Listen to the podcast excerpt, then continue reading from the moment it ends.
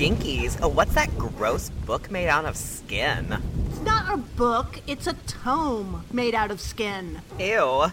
What's it say? Behold the collected apocrypha of Stacy Ponder, the writer for Final Girl. And Anthony Hudson, the programmer for queer horror. And together they are. Oh my god! Don't read it out loud! Don't read it out Gaylords of Darkness! I am losing my mind. She Gal has lost her marbles. I don't know where I am. My brain. I don't. We've changed our recording schedule, and all of a sudden, work is happening again. All these things, and I'm just like, I can't handle it, man. Stacy, it is back to school last month, but pretty much. Um, the economy is back open, baby. The restaurants and the bars are open again in Florida, all, at all capacity. Nobody needs masks. It life is back in order. You gotta get with it. You gotta catch up. And here I am. Uh, you know, still doing the same shit I've been doing for six months. Still um, following basic health guidelines. Still washing my hands. Wow, wow. you know. And I just, I don't know. We had a thing kind of planned for today, at least at the beginning of the episode and at the end of the episode, because this is our birthday episode. Can you do a kazoo? Can you do make a kazoo sound? No. what was that? do that again. I don't, what am I? Well, I was trying to do a nice birthday kazoo for us, and we could say "Happy second birthday," but then that sound happened. Wow. So you put me on the spot, tell me to do a kazoo sound, and then you sound shame me. You ruined our birthday. I ruined the birthday that I had already ruined by forgetting what we were supposed to do. Look, I was blinded by the movie that we're going to talk about today. I've been blinded by a lot. I'm talking so much. I just had a cup of coffee. now it's coursing through your veins. It's coursing through my veins. Uh, look, it, there's just been a lot going on this week, okay? There's so much. I mean, like we've had so much sudden work coming at us, both of Yeah. us. Yeah. Um, it's Halloween week. You're gearing up for. You're making Shocktober happen like tomorrow. Yeah. Um, we just found out Melissa Etheridge is writing the Mystic Pizza musical. yeah. There's a lot going on. There's a lot. I mean, my world is being rocked this week. I, this is very true. I was uh, the victim. Well, I mean, it just means I got an email of a sextortion scam. Was it NXIVM? I wish. That's your dream.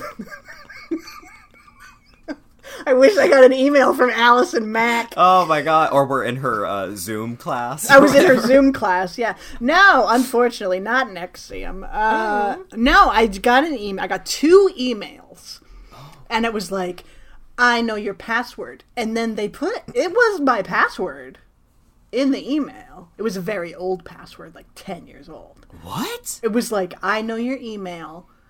I downloaded your activity. I have videos of you watching porn. I have a list of the porn that you watched.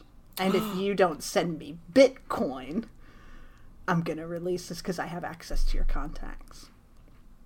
And for a moment, I was like, oh no. But then I thought, first of all, jokes on them. As we learned in a much earlier episode of Gaylords of Darkness, I wear a Jay Mohr mask while I'm jerking off. this is true. that mask my paid face, off. My face is covered. No, but then I thought like the password was so old and I'm like I haven't even had a webcam for I've had a webcam for like 6 months. Like I'm so far behind technologically that I just haven't. And I'm just like this the, this is not a thing. This is just they got old there was a breach at some point of old shit. And now they're trying to get bitcoins out of me. Yeah, they're trying to call your bluff and, bluff and get those bitcoins. Yeah, but I was like, oh my. Do you have bitcoins? Of course I do.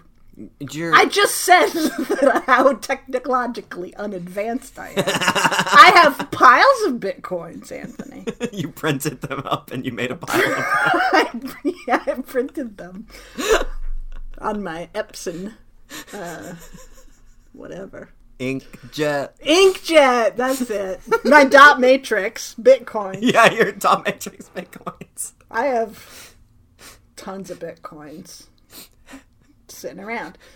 Glad I didn't send them off because this was a scam. Yeah. But it feels very exciting to say I was involved in a sextortion scam. Yeah, wow! You were at the you were the uh, in the eye of the hurricane of your own personal sex scandal for one second. I could have been like the weekly story on SVU. You know, like this is how I feel. This is the most exciting thing that's happened in the last six months. Yeah, where they rewrite it and suddenly um, uh, Mariska Hargitay is helping out literally Blasey Blonder with Yeah, her Blazy Blunder. with her online dramas. And Ice T is like, a Jay Mohr mask? You're telling me she was wearing a Jay Mohr mask while she was jerking off? That's what I'm telling you, Ice T. Oh my god! And then Jay Mohr could guest star. He c- oh That would get him some work. You yeah see? yeah. Anyway, happy birthday. Happy bir- happy birthday to you too. Happy birthday, Gaylords. This is our what birthday? Third? Second? Second, third, yes. Our- it feels like Is it our it's our second anniversary. Yeah, Only the second? Yeah. It feels like we've been doing it forever, Sure does. but also two full years. That's I also don't know how that's possible. It feels so wild. Wow, I can't believe we're still around. Granted, eight years of that two years has been spent in lockdown. Uh, like, yeah, right? like, like a like full quarter of our lifespan. yeah, literally Yeah, from from pandemic. How exciting! Yeah.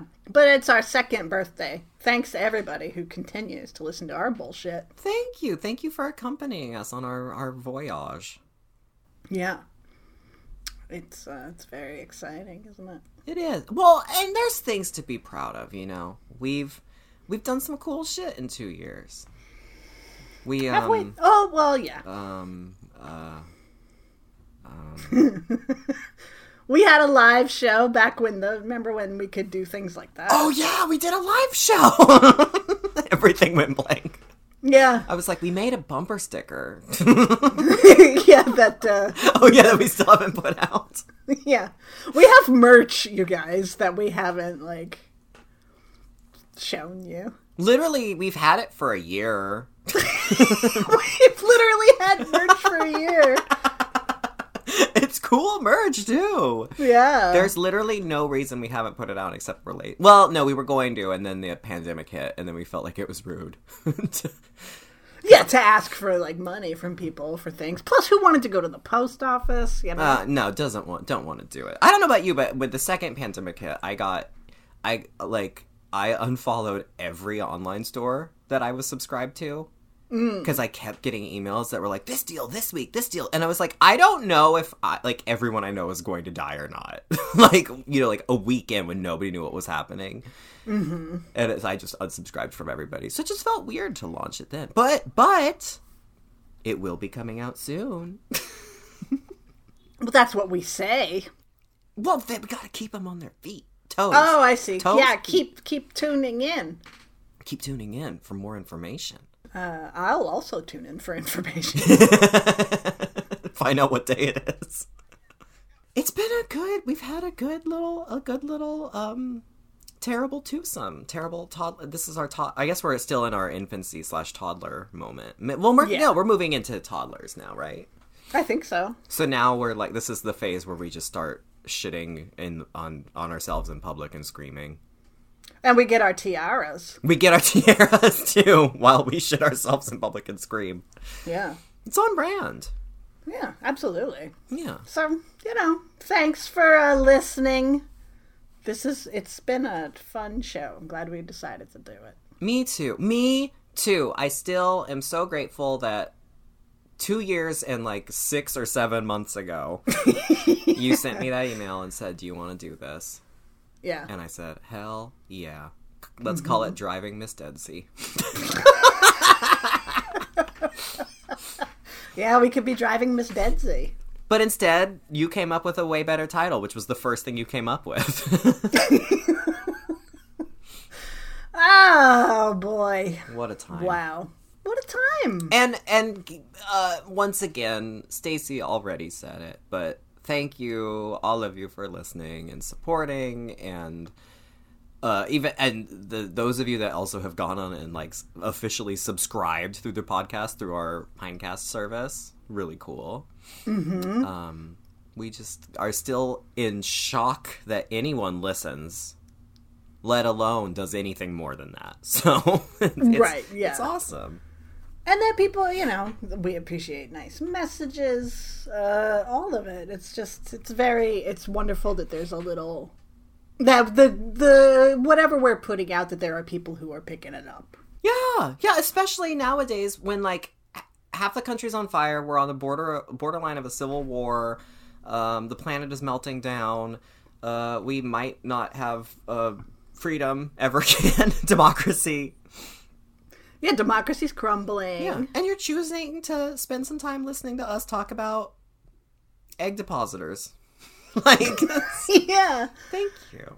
Thanks. and and this October, as October continues to to ramp up, we do hope to launch a, a brand new website. So hold us to it. And here's hoping maybe this November 11th we'll be able to have a little something something else for you. Yeah, the uh, Suspiria zine that we said last year. Like we never said what year That's the it thing. was going to be available. That's the thing, Stacy. Last year we announced that the zine was going for pre-order on November 11th, but we did not say. We did not specify Which November 11th? I mean, and don't go back and listen to the episode to see if we actually 'cause did we probably specify, 'cause did. we probably said it was this that year, but but technically in our memory we didn't. So, Right. but yeah, So hopefully uh, this November there'll be a zine and a way for you to get it, and you can check out the other stuff, that, the other surprises that we have. yeah, that we've just been sitting on in our our dragon hoard. I gotta get rid of some stuff in case I have to move in the next month. Right. Yeah. Flee.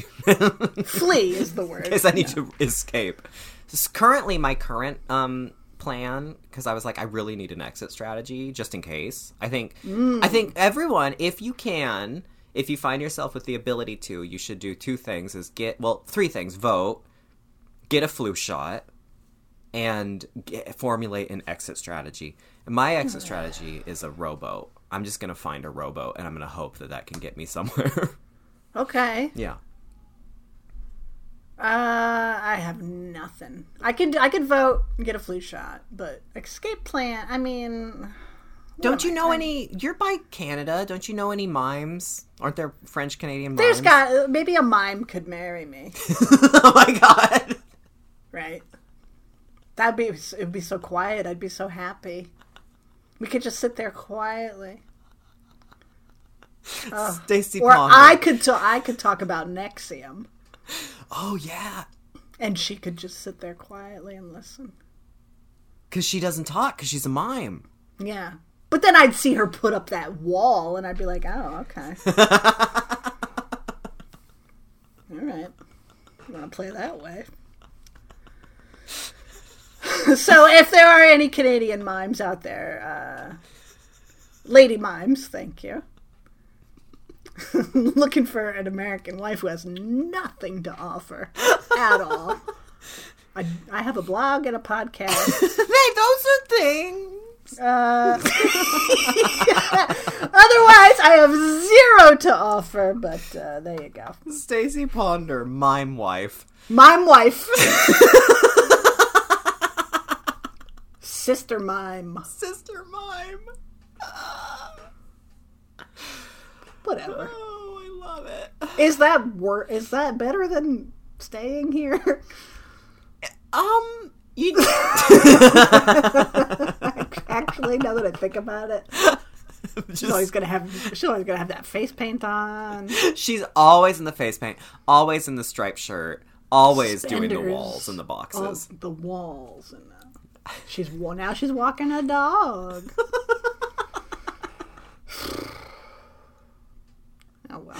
actually comedy gold. you get your green card to Canada, but the payment is you just have to watch this woman do mime routines 24 7. Oh god. Oh, wow. Anyway, but you know what? That, that that's November talk. Yeah. Uh, we're still in September. Well, technically October, almost tomorrow. Still in September. One day, you're right. One day, I'm trying to get us closer don't to the doomsday mess clock. with. Don't mess with my mind any more than it's already been messed with.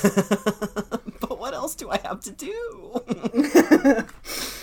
Oh, you know what? This Asian invasion we've had for the last I don't even know how long. I know I said that same thing last week, but we've been watching Asian horror movies for weeks now around Gaylord's Manor. And I am so glad because it finally gave me an opportunity to force Anthony to watch the fucking Handmaiden. Oh. That I have been telling Anthony to watch the Handmaiden for years now. and this has this this is absolutely true. Four years, and this has been a uh, this this the this project of yours. It's a project that you get me to watch Handmaiden. Has also extended to your trips here. You bring the Blu-ray with you, and mm-hmm. every time it's like, "Do you want to go to dinner, Stacy?" And you're like, "We could watch Handmaiden," and then we don't. and then we don't. And- And, then every once in a while, when we're talking, I'm like, "Oh, Anthony, by the way, watch The Handmaiden." it's I just would inject it into conversation sometimes. Just hey, or I would literally send a text to be like, "Oh, that reminds me, you should watch The Handmaiden." Yeah, yeah. hmm I get it, Stacy, but I'm busy googling Rita Mae Brown's cat, who she writes her mystery novels with. And so this finally, finally, I saw my opportunity. We were going to talk about another movie today, and I said, "Oh, let's do The Handmaiden." And so Anthony was forced to do it for the good of the show. Yeah, I was forced to watch this film. That's right. Um, I was uh, subjected to sit down and to endure. I looked this up. I looked this up right before, and because we were like, "Oh, how long is this movie?" I look it up. I see a three-hour runtime. Techni- okay, two hours forty-eight minutes. And I said, "God damn it! What am I doing for friendship slash a podcast?" And I said it should have been three months long. It should have. And walking out of it, I said, "I, I don't want it to ever end. Let this be lockdown." this movie, Oh my god. this movie. First of all, again, we have to give a warning to people. I feel like if you haven't seen this, if you have not read Fingersmith, the book that it is loosely based on, mm-hmm. or seen the miniseries Fingersmith, if you don't know the story of this film, watch this movie before listening because there are surprises. Go no further. Go no further. Here there be gay dragons. Go no further. Very gay dragons. Brace yourself for some explicit lesbian sex. Oh my god. and watch this movie. This movie is a fucking feast. It's perfect. It's um it's it's Chanwook Park, right? Did I just lose my brain? Park Park Chan Wook. Park Chan-wook, yeah. It's his masterpiece. yeah. And like he's made really good movies. It is a masterpiece. It is an absolute fucking masterpiece. I, Stacy. Okay, everyone. We are we all in agreement? You've turned this off. If you haven't seen, if you haven't seen it yet, okay, yeah, you're not listening anymore. you're not right? Listening. haven't Right? Great.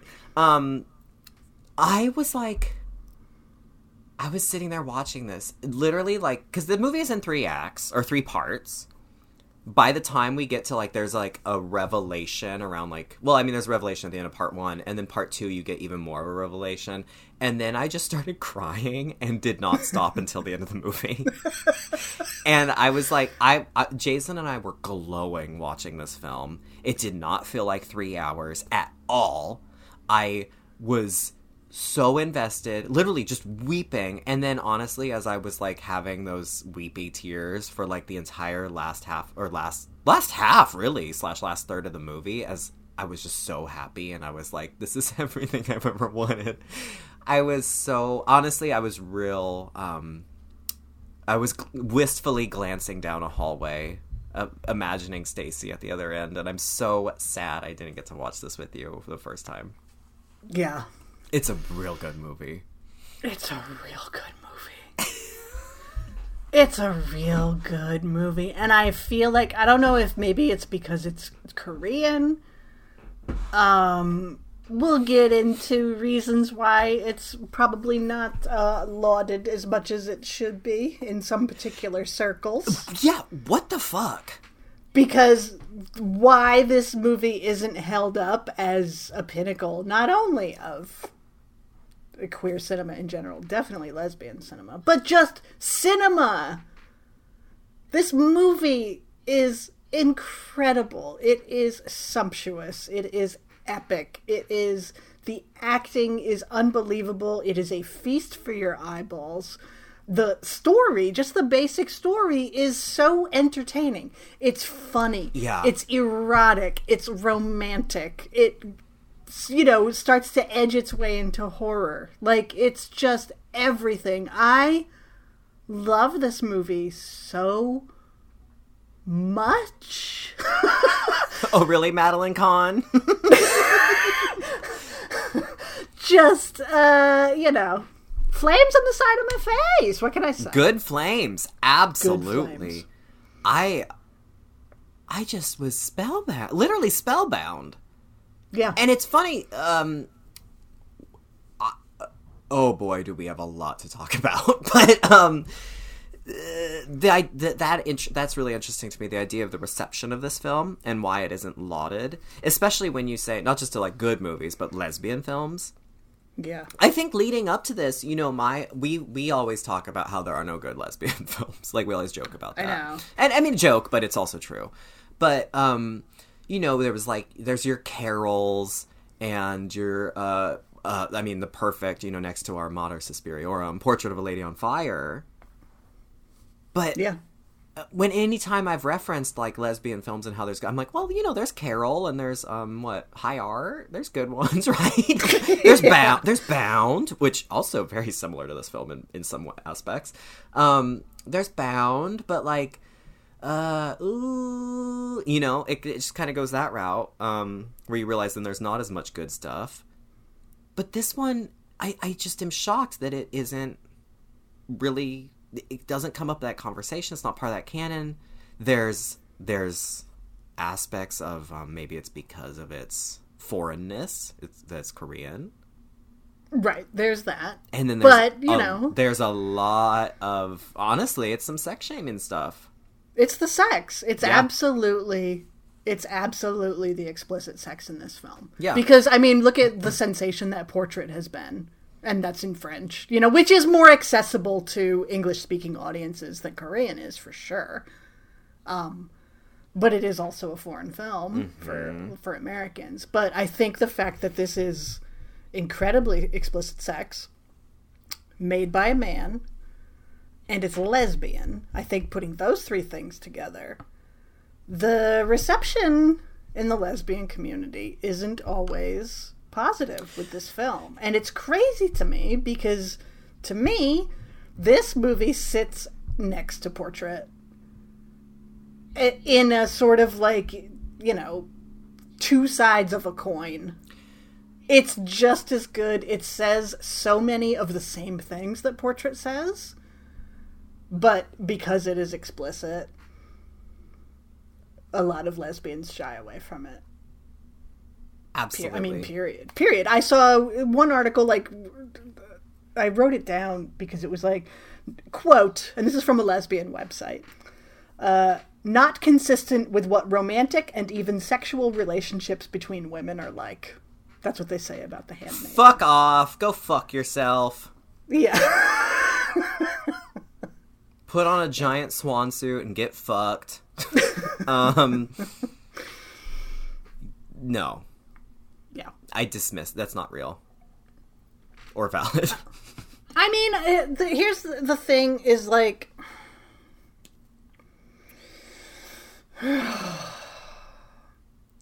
Women of all persuasions have been shamed for being sexual. If you are a sexual woman, you're a slut. Yeah. It's improper, etc., etc. And I think lesbians couple that with the sort of you know, oh, we're gay, we have to hide who we are, that kind of thing. I think all of that has melded into a big ball of like, I don't know if it's shame, but there's a certain prudish aspect to vocal movie fans when it comes to this sort of thing. Disobedience. You have Rachel Weisz spitting into Rachel McAdams' mouth. And there's a very vocal contingent who thought that was absolutely disgusting. even even with portrait, right? There was Even Portrait. which portrait was remarkably tame actually. Oh yeah. Um, but in that, like, what they they exchange. There's always trails of saliva. There's Trails of saliva. Fingering the water in the mouth. Yeah, the water transfer in the mouth. oh yeah, There's le- lesbians. You watch these lesbian reacts video. It was the same thing to Blue is the Warmest Color, which is a wholly different beast as far as I'm concerned Yeah. with these things. Like that's a separate topic we can talk about. Um, but you watch these like lesbians react. Like we, all love react videos.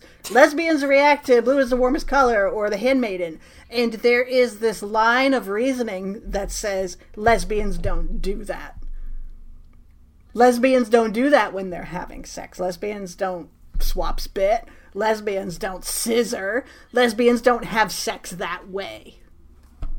And I think that's what that's an argument against the handmaiden, mm-hmm. which misses the entire fucking point of the movie, first of all. I mean, even if you go to the Wikipedia page for this film, which I immediately had to do because I, I, I watched. Well, I, anyway, I took no notes during this film, and Good. I was like, okay, I just need to remember certain details and like zero in certain plot points. Like I didn't know who this person was or what their name was, you know.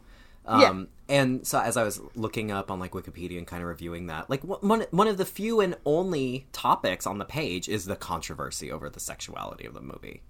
They're like that was, and that that's not just within the lesbian community. That was like a universal talking point for people. But it's like if it was a straight couple, would that even be an issue? Right. Probably not. Like- no one says like straight people don't have sex that way. No, God bless Call Me by Your Name, um, and or God bless God bless Luca, but in Call Me by Your Name, there's like no anything in that movie. There's no explicit anything. The, the closest you get to explicit is the tease of the peach, Right. but it's also two dudes that like America's universally attracted to, and then there's no issue with that, any of that. And there's all, and it's also better received because there isn't explicit sex, probably. But with this, you have two women, two um, conventionally attractive women, doing some things that maybe people have only heard about uh, or or understand through porn, which is also another really important aspect of this film. That's the thing. It's like It's about reclaiming. It's about reclaiming. That's what that is one thing I I know I brought up with you who knows when 10 years ago at this point. Yeah, in the when I was, saga like, of this movie. in the saga of getting you to watch this, I was like, the discussions around the sex in this movie completely miss the point of it. Because that's the entire reason for an entire character's existence. Not her existence, but all the conditions of her life and why the things that happen in this movie happen. The women appropriate the lives they have been given and transform them like the the confines of their lives and their sexuality that has been dictated by men they reclaim it reappropriate it and use it for their own desires Yeah. How. like that's the point what is it, Audre Lorde? How do you dismantle the master's house with the master's tools? Or how do you. What is Right. it? Is that it? you can, well, she says you can't use the master's tools to dismantle the master's house but this movie they do They do, and that's what I love about it. It isn't. It is a literally. Uh, I mean, the definition of a queer act to dismantle something. It is completely queering uh, the male gaze, um, which is funny through a male author, basically, though, at the same time, um, and pornography. And it is about women using that to completely subvert, like they're fucking the system while fucking each other, and it's amazing.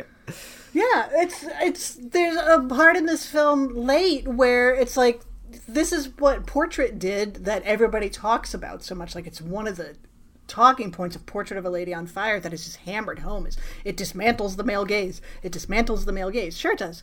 So does The Handmaiden. Yeah. And it does it as literally as Portrait of a Lady on Fire does. When Marianne sets that portrait on fire and burns the one by the male artist, here we have Suki completely destroying the fucking library of porn. Stacy, I was scream crying in my seat. I was like, I was like, the, I was hysteric in a hysteric state, laugh like giggling, and crying at the same time. I was crying. I even wrote down the line. I like I rewound it like three times because it's like one of it's that sequence like that like maybe 10 minutes, maybe even just 5 minute chunk of film is kind of like my favorite part of the movie. yeah, that was where I was glowing. Um as she's destroying the library and she says the daughter of a legendary thief who sewed winter coats out of stolen purses herself a thief pickpocket swindler the savior who came to tear my life apart Yes! my Tamako, my suki The savior who came to tear my life apart. i mean And that's what the movie's about.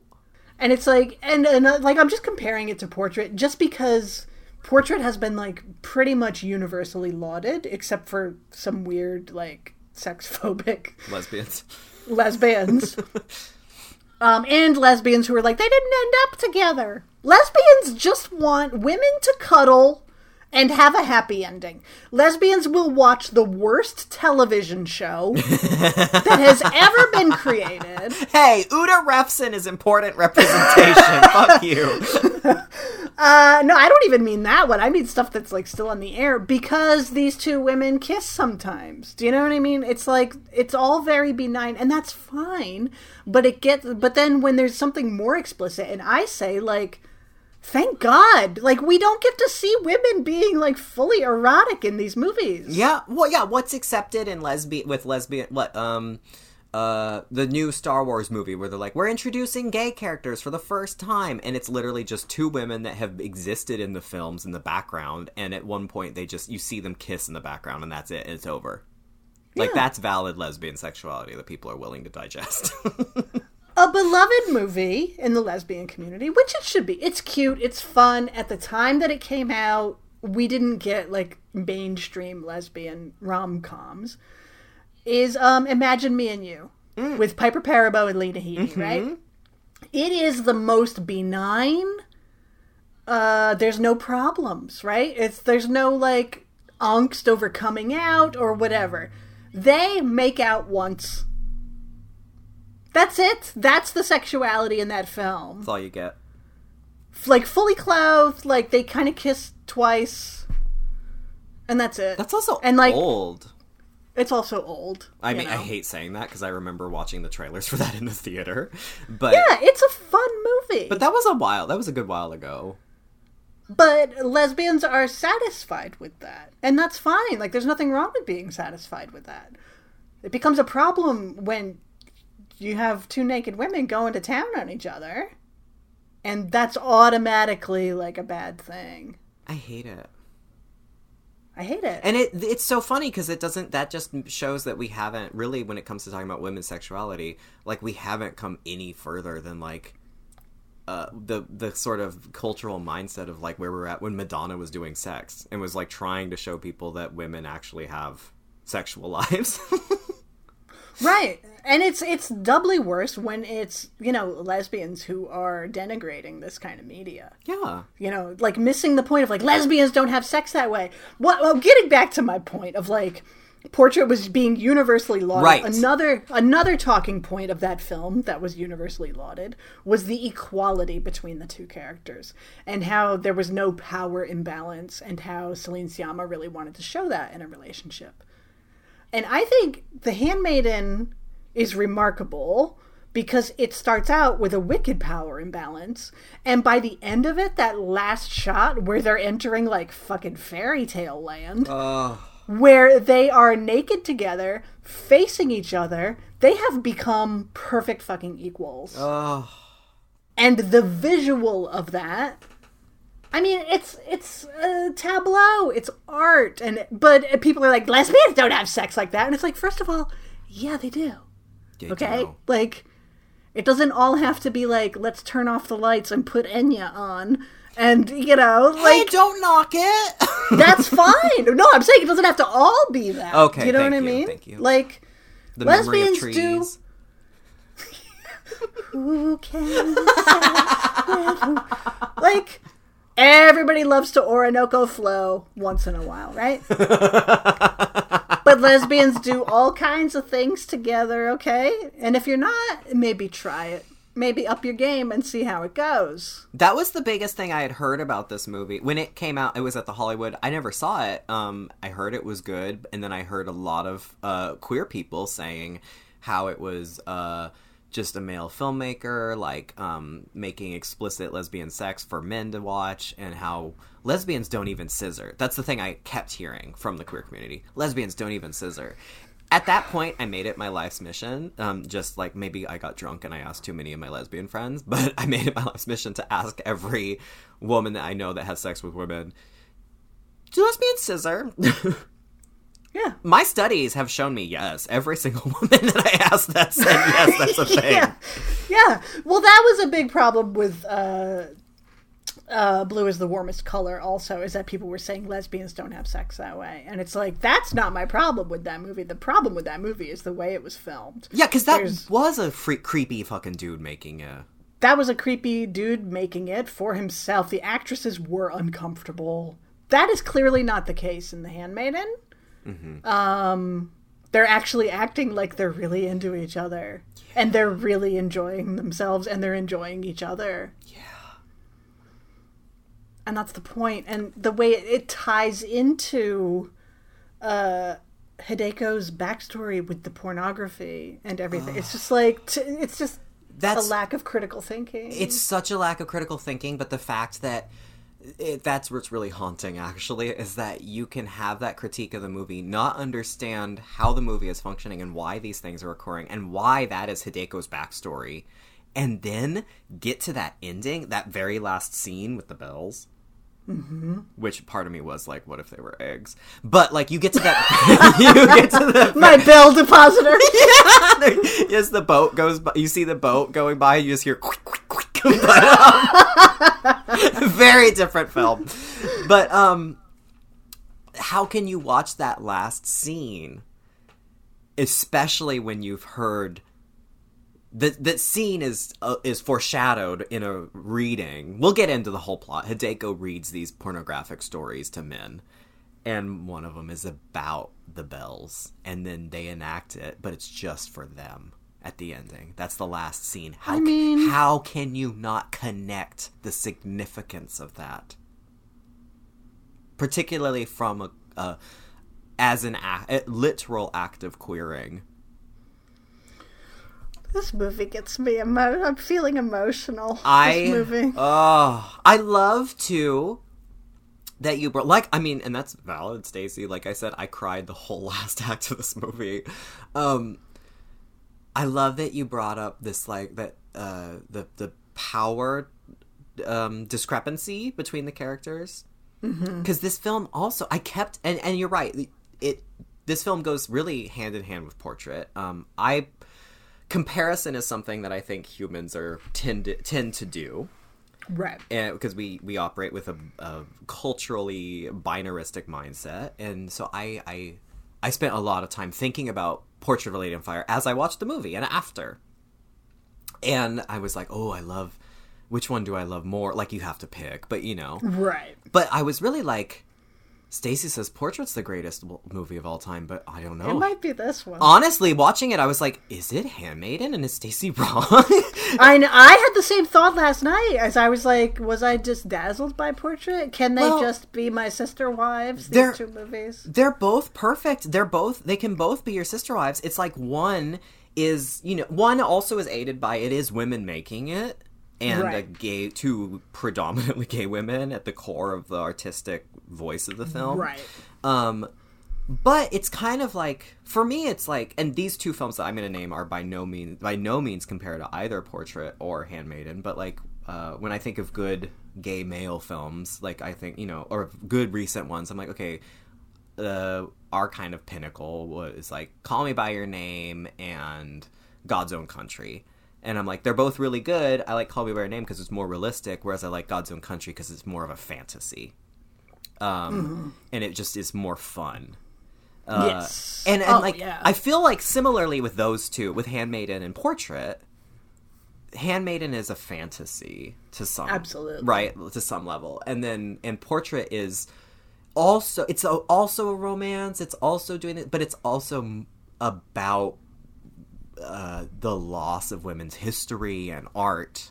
Right. and it's operating on different intellectual levels just like these two mo- or uh, uh, just like handmaiden's operating about pornography and reclaiming in a very different way. Um sorry this is a really long way to get to going back to you talking about the power discrepancy. So thinking about this film in comparison with portrait i also am like why are not as we saw how fucking wet everyone got for parasite this last year Mm-hmm. and this movie opens as Parasite. yeah. They even say, don't forget the basement. The basement is a big plot point in this film. yeah. And I was like, this movie is. It's Parasite and Portrait combined with a little lighthouse thrown in and, and an octopus in the basement. Right. yeah. Not a euphemism. Not a euphemism. Is that an At the moment, at the moment. Just happy to pickle me. Like it's uh, So that's my way of saying thank you. Yeah. I am Alanis Morissette, and I am saying thank you, Stacy. It is. It's just. It's wonderful. It has such a feeling of like portrait. Like you said, comparing the two is yeah, it's what we do, but what does it benefit? But portrait, I had never seen a movie that spoke to the lesbian experience, and also brought in women's history, et cetera, et cetera. Like it's such a smart fucking movie. Yeah, you know, and it's also really sad. it's also very sad. Handmaiden is also a very smart movie. Uh, you know, the source material is written by a lesbian. Um, it's so joyful and liberating. Like the feeling of liberation that comes with this movie when they get over that stone wall Oh, and run through the field together. when she stacked up the suitcases Oh for my her. god.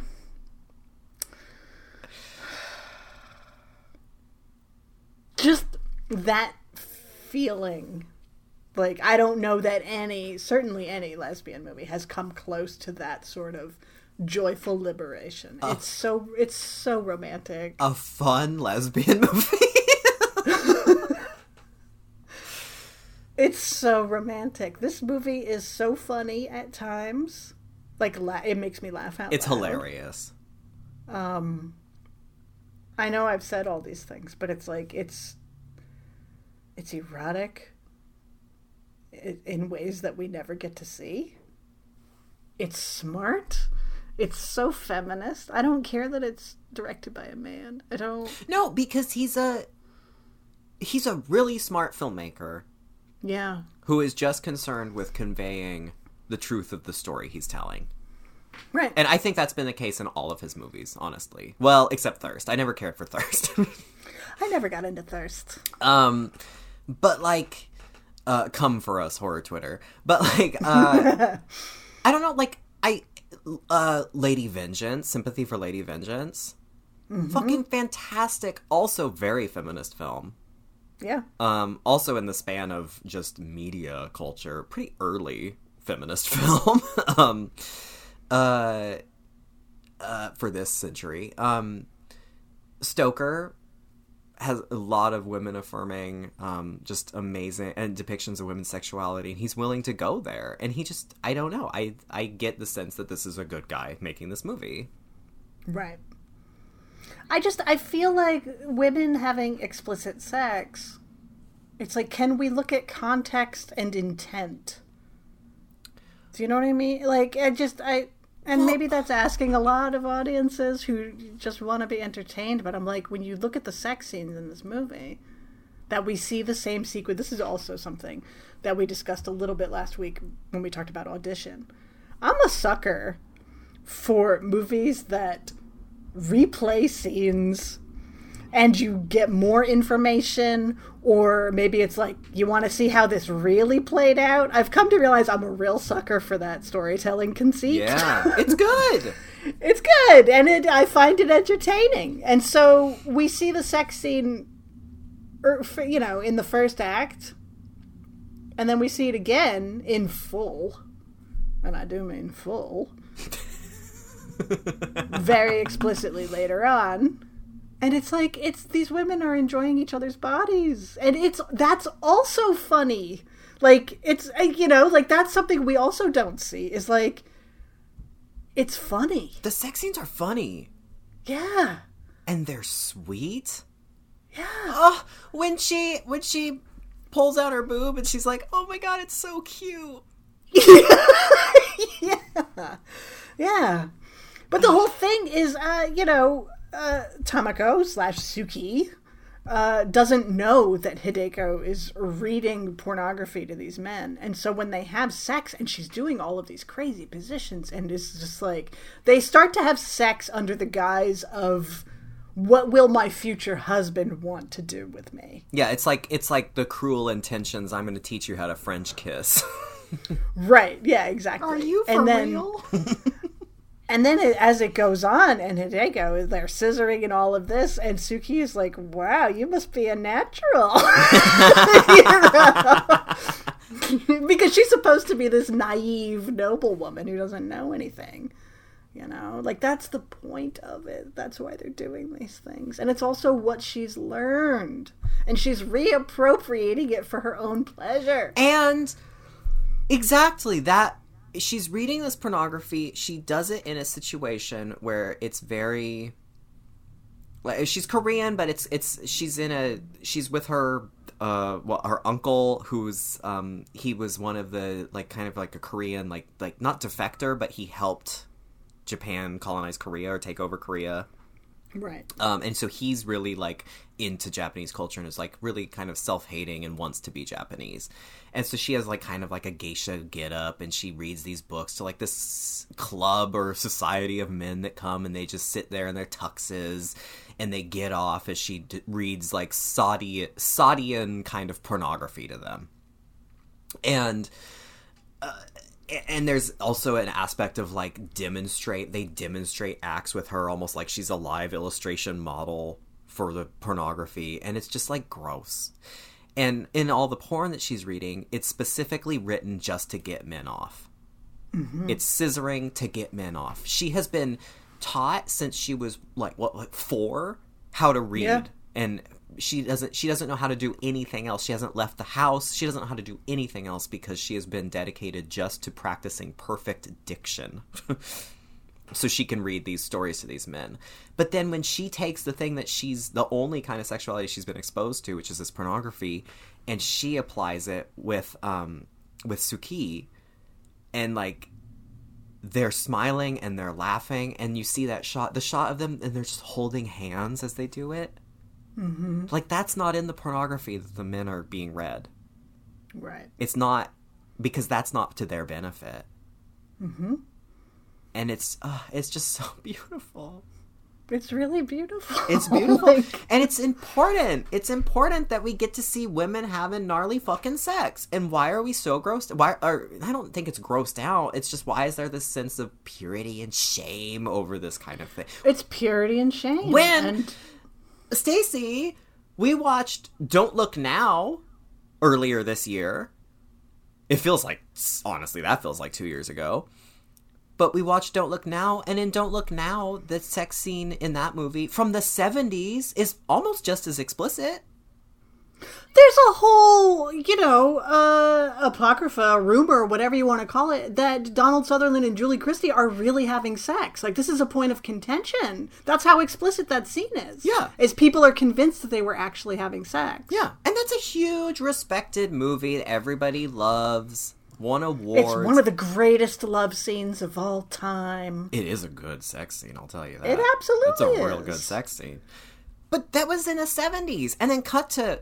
Uh, uh, uh, when was this? 2017? 18? 16. 2016. Cut to 2000. It's a century ago, also. Cut to 2016, and we're like, ooh. It's two women. It's because it's two women. It's. I'm just tired of it. Can we just get over it? Women have sex, and it should be celebrated. Yeah. I would I'd like that. That- And I would like lesbians not to police lesbian sexuality, not to fucking gatekeep lesbian sexuality of like lesbians don't do that. Lesbians do do this, lesbians do not do that. It's like lesbians do all kinds of things in bed. These two women aren't like peeing on each other. It's not like fetishy kinky. It's like they're just fucking having sex. And if they did, good for them. Duke of Burgundy, right? Like- Duke of Burgundy, fucking pee in each other's mouths. I love it. No, but really, I, that's I love Duke of Bur- Duke of Burgundy is great. I love that they pee in each other's mouths. Yeah. Like we need, as queer people, we need more gnarly fucking depictions of what gay sex actually looks like. yeah, I, I I don't know what it's a backlash to, but I feel like the queer community as a whole is becoming well, more and more sex shy, less explicit. It's as we assimilate into hetero culture. Yeah. It's like a way to not stick out. it's the it's agreeability politics. It's Yeah. Look at us. We're just like you. We're gonna get married and have a nuclear family too, and we're not sex freaks. Uh, I'm. We don't pee in each other's mouths or scissor. Pete Buttigieg has never been, he's a never nude. yeah, he's know, a never like- nude bell ringing for the Salvation Army. Yeah, you know, like that's it's yeah, it's the respectability politics, and I feel like the lesbians just do it to lesbian cinema all the time, and maybe it's because we're so accustomed to like. I mean, you look at Carol. Look at the sex scene there. I love Carol. Yeah. I do love it. I feel like since 2015, when that came out, I feel like we've been so fortunate that lesbian cinema has evolved some. Carol was the first of its kind for me. I waited my whole life for that movie, and since then, we've gotten more. Hopefully, that'll continue to happen. Gay, But you, yeah, gay and women centric stories have have leaped miles in the last five years. yeah, simultaneously though we've also have like the love victoring and the love simoning of gayness Right. uh, like love Yeah. victor it's like oh look he's into boys oh but he also might like girls right. and it's like oh there still has to be a level of agreeability versus like what if mm-hmm. you just showed a fucking gay teenager being a horn dog like right. but you look at the like the sex scene in Carol, and it's like Cate Blanchett obviously didn't want her breasts to be shown. It's very awkward when she takes her robe off because she's trying real hard not to show anything. Yeah. We see Rooney Mara on display. They make out some. Kate like moves down her body like she's gonna go down on her. She's down there for like one second. Rooney Mara's like, oh, and then they cuddle, and that's the end of it. mm-hmm. You know, like it's beautiful. It's beautifully shot. They're wonderful actresses. I believe it. It's not like I don't think they have chemistry or something. But it's like maybe we've gotten so accustomed to that kind of sex scene that it, it's like I don't know. People rub their genitals on all kinds of things. yeah You're telling me that two women aren't going to rub their genitals on each other? especially Like, when this is hot not outlandish. Yeah, this is not outlandish. When they're hot and like athletic, you know, it's not that crazy of an idea, guys. And once again, that in itself should just be accepted, but also in the world of this film, it is so crucial to the actual story of and the symbolism of what's happening with these characters and where they're at in their lives and what they've come from. That's what kills me. If this was just like a random movie about two women who met and then I think the sex scene I'd be like, all right, this is hot, but I'd also be like, hmm, Yeah, like if that's really explicit. if the characters in Booksmart were older and it was rated R, and then suddenly Yeah. they cut to that, I'd be like, that was choice. I was like, wow, they went there, okay. But in the context of this film, it is making a fucking statement. It's making a statement, and it ties into everything. it'd be like Suspiria if Susie didn't blow up all their heads at the end. right. Like you can't have all of this backstory for Hideko Yeah. and also not have her scissor Right. and bust out the bells. mm-hmm. It's so important. I love this movie. I love this movie. Do you think? I wonder with with our our culture. Now I'm sorry, I'm hung up on cultural repression No. and gay repre- queer gay whatever repression, sexual repression. Do you think there? Just because I want to be kind of giving to our communities. Do you think there is also maybe a level of sexual um, trauma from like the AIDS epidemic? Oh, sure. that informed that wanting to fit in and like maybe coming from the place of sex like because like when we look at like what like knife and heart and like that sort of era that's depicted in that film pre-aids Right. it was like i mean if you've read larry kramer's faggots or you know pre-aids it was like orgies everywhere Yeah. In all Orgies and bathhouses and theaters and all of this. Like there was the like dudes are sucking each other's dicks in parks yeah and women are PE teachers, I guess.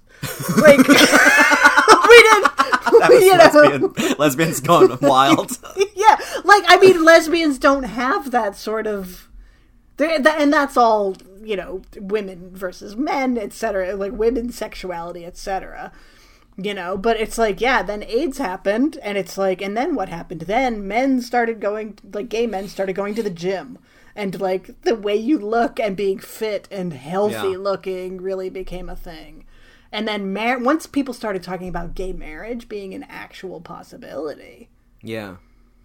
It's like no we're not the the sex perverts who eat the poo poo. That's not us. Speak for yourself.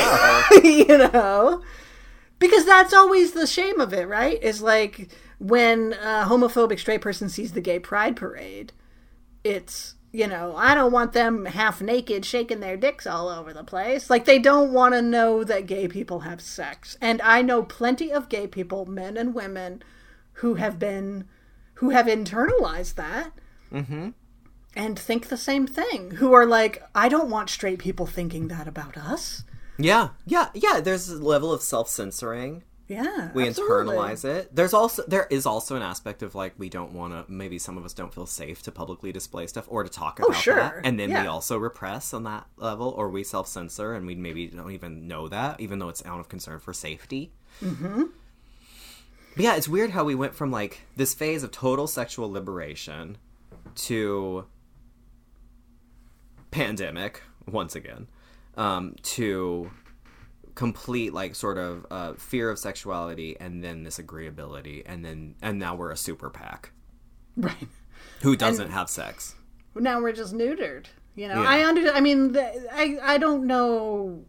I mean, I you know was alive during the AIDS crisis, but I wasn't like of a sexual age. You know what I mean? And I also was not like a 35 year old gay man. But I Yeah. can't imagine what the onset of that does to your psyche in terms of like, oh God, I have sex with somebody, I could die. oh yeah i mean well and like like That's i mean there's trauma. characters in there's characters in normal heart that stop having sex like jeff uh paul Ru- uh, rudnick play jeffrey Yeah. Yep. which was great movie um, is entirely about that a man that decides Yeah. to just become completely celibate because he's terrified uh, Yeah. what's that movie that we watched that's really good you told me to watch it the french act up film oh yeah, uh, 120 beats per minute. Yeah every everyone should watch that it's on hulu it's incredible um, very historically uh, um, necessary to watch but even in that like there's characters that are just like nope don't do it Yeah. Yep. I mean, if I'm a, if I was afraid to go to Rite Aid for months here, you know what I mean? Like, yeah right it is like sex I mean, it is, you know. but I mean, what does what does that do to you? You know. Yeah. And I I, mean, think we're we'll- still we'll- dealing with that. Yeah, and that's an interesting point. Like we'll see that with the pandemic. Like, will we feel? Will people be able to shake hands again or hug? Or Right. walk into the grocery store without a mask. Like there's these we in, in we inherit these traumas and, and process them in different ways. But it seems like culturally, collectively, gay people have just been reeling from that sort of sexual repression. So I just mm-hmm. I just love seeing it countered, like in this film, Right. where it's like let's go all fucking in Let's go all in. and for a reason, telling a beautiful story that makes me so happy. It's such a happy film. I mean, that's the thing is like lesbians also complain about not getting their happy endings, and it's like you're Girl. not gonna get a happier ending than The Handmaiden. Like you're not gonna get a happier ending than The Handmaiden. We, oh my god, we were so concerned watching this because we were like, like at the end of Act One or Part One. Mm-hmm. We, we were like, what? And we were so upset. And Jason was like, "This has to have a happy ending, right?" And I was like, "I don't know. Stacy loves this movie, so it could either have the happiest ending or be like Hagazussa and super sad. I don't know." yeah, because so there are concerned. twists and turns. It's uh, we haven't even told anybody what it's about. what it's about. Oh my god! And furthermore, you didn't you you did not tell me grifter. you I did not tell me there was grifting. We both went grifters. We were so happy. I love Mama Grifter. oh, my queen. I love her. Sorry, I Lady Vengeance is among my some of my favorite films, and I didn't know that. I love Lady Vengeance, but when um when she calls in support from all of her pals Oh. from prison, that sequence is like, oh my god, I'm I'm tingling just thinking about that. You know, when she calls her phone tree of prison pals, and they all do their special task to help her. But I felt I felt the Lady Vengeance tingles when she calls up Mama Grifter. Yeah. Oh, And they show so- up in a fucking smoke bomb. Oh! I'm so happy. Stacy, in a nutshell, what is this film about? Oh boy. I know Uh, we've been talking about the sex in it for an hour, but yeah. well, um, this is 1930s Korea, which has been colonized by Japan. Okay. Suki is a young uh, Korean grifter. She lives in a family of thieves. oh, I love them. she knows all the thievy tricks. Um, one of her cohorts, Count Fujiwara, as he is known, has devised this plan. He is going to seduce and marry Hideko, who is uh, a minor noblewoman. The plan is Suki will act as her handmaiden, butter her up for Count Fujiwara. Uh, when he marry, he's going to marry her and get her money and then have her confined to a mental asylum so that he will get the money. Suki's like, I want a huge cut of this money if I'm doing it. So this is the plan. They get there and I mean Suki is smitten at first glance. Uh, Hideko is smitten pretty much at first glance. The two women clearly have feelings for each other. How could they not? How could they not? They're both gorgeous. Um, but Suki is tasked with, you know, oh, the Count is, you know, you're gonna have such a great wedding, and you look, the Count, just your toenails are growing faster because the Count is here. I don't know about you, but yeah, all this crazy stuff. Um, under the guise of uh, what will the Count expect from me in our wedding bed, Hideko basically seduces her handmaiden, Suki. They have a wonderful night together. Ugh. Definitely have caught feelings, as she is supposed to push the Count and Hideko closer together. Suki is jealous of this. Um, and then finally, it comes time for them to elope. They're going to go to Japan. Hideko's uncle, that she's been living with, who has tasked her with this pornography reading that you talked about earlier, but we don't know yet. but we don't know yet. He's gone away on business. Um, and so Hideko and the Count are going to elope. Hideko says, I'll do that on one condition, and that's if Suki comes with us. So they get married. Uh, Suki hears them having sex on their wedding night, and she's distraught over this. But, you know, this is a grift, and the time comes to dump Hideko at the mental asylum. They walk up, And the doctors say, okay, Countess, come with us. But instead of grabbing Hideko, they grab Suki. Th- There has been a ruse by the Count and Hideko. Uh, they have told the hospital that Suki is delusional and thinks she's a handmaiden, but she's really the Countess. And she needs to be confined to the insane asylum. They drag her away, kicking and screaming. Uh, Hideko laughs. And that's the end of part one. Oh my god, and I am just aga- aghast. Yeah, you're just like, what? No. no. It says part two, and I say, what now? What now? Now we get the story from Hideko's point of view. We find out her personal history.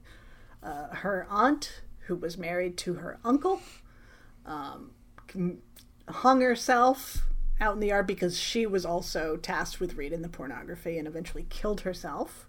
Um, or was killed, we find out, um, when she tried to escape this horrible situation. Uh, we find out that Hideko is not the naive countess who's like never seen the sunlight and doesn't know anything about anything and is being taken advantage of by these grifters. We find out that she and the count have had a deal this whole time. He came fully with the intention of seducing her and marrying her and getting her money, but he realized that that would be impossible. And why is that? It's because she's a lesbian. Because she is a smart, badass fucking dyke. yeah.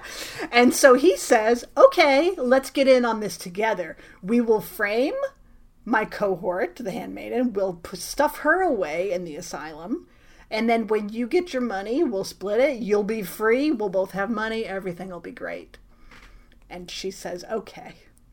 And so you see how they take advantage of Suki throughout all of this. How they're making her jealous, etc. But Hideko has caught feelings. Like these two women genuinely feel for each other. yes. All of this happens. Then you find out oh, no, no, my friend. The truth of it, the truth of the truth, Oh. is that Hideko and Suki have teamed up together. I was gonna grift you. Oh, yeah, well, I was gonna grift you. They decide to do it together. And they're gonna use this opportunity to escape.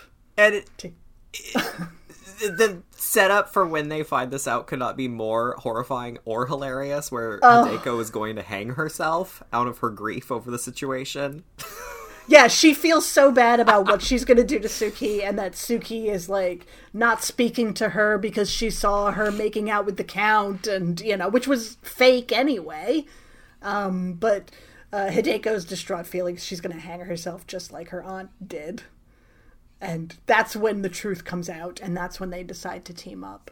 As Suki is holding her up after she has dropped from the tree limb. Yeah. that part when Suki finds out that she's been double crossed and she starts screaming, let's go of her. Hideko's choking. And she's like, oh shit, and lifts her back up. it's so good. Oh! So they are in on it together. They get Suki thrown in the asylum where her grifter family breaks her out in that sequence we talked about. It's fucking wicked! It's wicked. Uh, Grifter the- Mama. when she puts on her gas mask. It's God so good. bless that woman. I love that she calls her. Sorry, I love that she calls her and she's just like, "We've we're teaming up together. We need your help." And she's just like, "I'm in." Yeah. ladies helping ladies. ladies helping ladies. It's a beautiful thing. Uh, the Count has gifted Hideko with a vial of opium that if the uncle finds out about this and captures her and brings her back to the house, and he's been threatening her with something in the basement. It's like the torture room, like something very bad is in the basement. You don't want to go there. So he gives her this opium that she can OD and kill herself so she won't ever have to go back to the uncle. So, uh, while Suki is breaking out of the asylum, Hideko is quote unquote seducing the Count. Like, oh, hey, we're married now. Let's actually have sex. Meanwhile, she has spiked his wine with the opium and knocks him out. Ah. He ends up captured by the uncle's uh, henchman because Hideko has written to the uncle and said he, you know, he took advantage of me and here's where he is. He's literally He destroyed your library. caught with his pants down. Yeah, literally caught with his butt hanging out. Uh, Hideko disguises herself as a man because uh, the uncle has put out a notice that two women trying to escape, like he's put out notices at all the shipyards and anyone boarding a boat, like two women traveling together, capture them. And so she disguises herself as a man. The grifters give her a new passport, and the two women sail away to Shanghai into a new fairy tale life together. And then they put bells in their vaginas and scissor. Uh, the count is caught by the uncle's henchmen. He ends up in the basement where he is tortured by the uncle. His fingers are cut off, and then he smokes a mercury laced couple of mercury laced cigarettes and kills them both. Both of the men die as the women are banging their bells together on a ship bound for Shanghai, Shanghai under a full moon. Could there be a happier ending? I thought it was the witch, Yeah, yeah, it might be this. but I was just elated. I mean, it. This movie, you know, does a ninety degree turn several times, so that you are. I was so happy that you hadn't like read anything about this. So you I knew know what was coming. nothing. Thank God. Like All I knew so was much better that way. So That's much actu- better that way. That's actually what I said to Jason was um at act at the end of Act One, and Jason was like, "There has to be a happy ending, or they'll see each other again, right?" And I was like, "They have to because the scissoring. I know scissoring happens, and that hasn't happened yet." so the scissoring was my ray of light. the promise of future scissoring. Yeah. Um, I mean, like I said, the joy of them escaping. I love that in part two, when it's revealed that Hideko and the Count have been working together. For me, as a big homo, it was really important for me to hear from him. I knew that seducing you would be impossible. Like, there's no. Well, maybe she'll really fall for him. Maybe her feelings for him are true. Maybe it's like, no, she's a fucking dyke. Yep. Well, Like, that- that simple of a thing without any, like, maybe she'll fall for a man. Like, we get it so rarely. and that's why that's that uh, that's necessary for that reason and also well it's the same reason but also to up the sense of uh, stakes and tension of not just can they escape the uncle but can she how is she gonna get that bag of money and get out and find suki after Right. suki's escaped and like it's bordering on a rape scene almost when she's Yeah. trying to seduce him and then he's beginning to have his what and like the she realized that he's not drinking the the wine that has the opium in it that she gave him so it's Right. like okay the only way she can get him to do it because he's kissing her she has to drink it and portrait of a lady style pour it into his mouth from her mouth Yeah, I mean, he's about to rape her. He says, Yeah. you know, women love it when you force it. Yeah, and it's it's uh, a, such a terrifying moment. But once she figures out her in, which is oh, get it on get it on the lips, and then get it in his mouth, Yeah. and it works. You're like, God damn it, yes, yes, yes, yes. Yeah. oh, Yeah. It's such a wonderful movie. It's just like the story is just so entertaining. It, it I, I love, I love a heist movie, like a fun heist movie. Yeah. I love a grifter movie. It's both of the. It's it's Korean bound on some level. Yeah. Like, yeah. that that Yeah. same sense of pure elation, like when Violet and Corky put their hands on the on the uh, whatever the the shift gear and the truck and Yeah. drive off to. Yeah. It's that same kind of feeling. Also, explicit sex scenes. like I just Right. was so happy, Yeah. This movie makes me real happy. and that it's poetic. That there's um. There's so many callbacks to important lines and to jokes and to characters.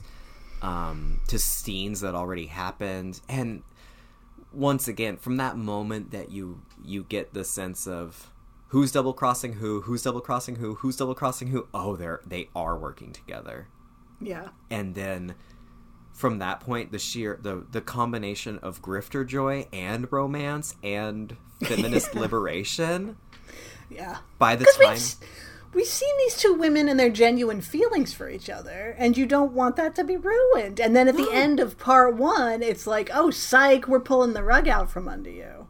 yeah yeah and, And so- suddenly it's a thriller Yeah, and it just it it just plays with our emotions so wonderfully, like the conflict. you know? And then by the time you get to that that moment of them just she is she is appear what, what was it the savior that came to tear my life apart Yeah.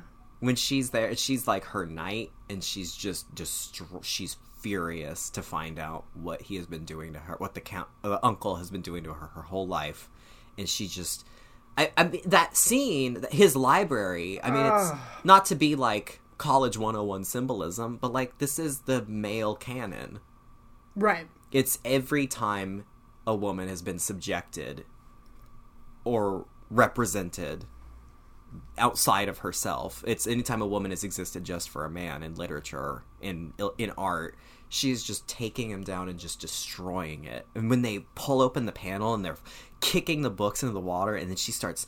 It's not enough to tear out the pages, to hack them up with swords, to pour them, dump them into water. Then Hideko has to take the red ink, and she's just throwing the paint and the ink onto the books.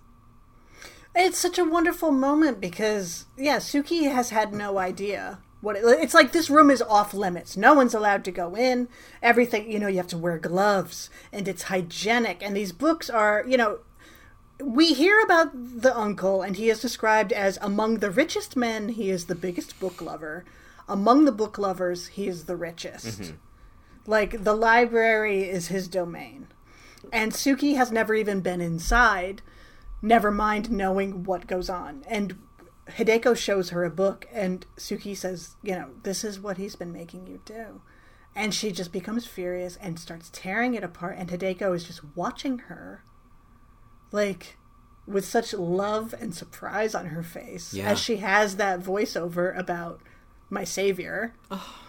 and then when she finally, like, dares to join in and starts throwing the paint on the books because she's just following Suki around as Suki is tearing the library apart, and then finally Hideko also joins in, and then we cut to them like running through a field, laughing together. It's it's like ten minutes of my favorite cinema period. Like Honestly. it's so beautiful. that sequence, that whole run of that moment, that sequence, whatever, it is pure, Yeah, and it was just. It's one of those moments that, as a viewer, it's like the ending of The Witch when I was like, I, I feel like I'm flying with Thomasin. It's like I, it's you just get that sense of pure elation for these characters, and also the sense of like, this symbolically this means so much historically this means so much just for these characters this means so much and for me as a viewer i haven't seen this before and i am fucking glowing mm-hmm. i love them it's so- I mean it's so just beautiful visually. Like it's I mean it's Park Chan Wook. Like it's a beautiful film. yeah And that whole, but just helping her over the wall. Like you said, there's a stone wall that's literally like separating them from the grounds of the uncle's property to freedom. And Suki hops over it. She's a grifter. She's a tomboy. She just like hops Yeah. over it. And Hideko is like frozen. Like, I can't get over this. Suki hops back over, stacks up her luggage, takes Hideko's hand, and helps her over the wall. And it's so perfect. and i love that so much because i mean and also by that point we've learned we've learned like hideko she has this like oh she's she has nightmares she's never left the place she uh, is uh, full of ennui and she just needs someone to help spend her time like it's very when you first meet Adèle Haenel in portrait like you don't know kind of what's going on with her as much and then you realize there's an incredibly liberated person underneath Right. your your first encounter with this character. And so with Hideko, we're like, okay, we know that she can con people. We know she can cut her hand. We know she can tell off a dude. We know, but that they still comp- have to complement each other in that way. Mm-hmm. That like when it gets down to it, even though she can be fucking badass, she still is a lady that's been trapped inside for a long time. And yeah, she's still a noble woman. yeah, and Suki is still going is is the fucking badass. That's like, nope, I got this. I'm gonna stack up my suitcases. I'm gonna help my lady over the fence or this brick wall. I love it. It's so good. And I thought it was really important too. Uh, the count. It, well, it's funny because what the uncle is sort of he's just this asshole pornographer. He's like the Sadean kind of dude who's his whole life and his livelihood his um is ruled by his obsession with subjugating women and and the eroticization of these women that have no choice in the matter. And that's his entire life is concerned with that. He's just this gross pornographer. The count is like this dude who um he's like more modern. He's going to help the women and it, maybe he'll even, you know, maybe he'll work with them as we find out he works with Hideko. Um, but ultimately, he still think, thinks he's going to benefit from it and from them and from their work. And it's like both dudes are shitty, both are going to go down. But I did find it interesting that the Count also pointed out, like, when he was negotiating with Hideko, when he revealed the grift to her, um, and and the sense of like there she was kind of saying it was sort of like feudal or something and he points out like you know if he gets rid of you or whatever with the money he'll just use the money and he'll just buy 10 more children to have read this mm-hmm. pornography. So that, that their liberation isn't just for them.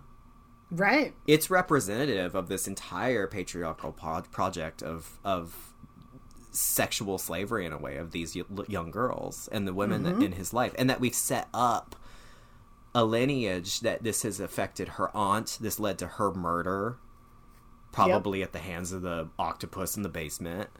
Yep. that was then framed as a suicide. That was the silencing of her.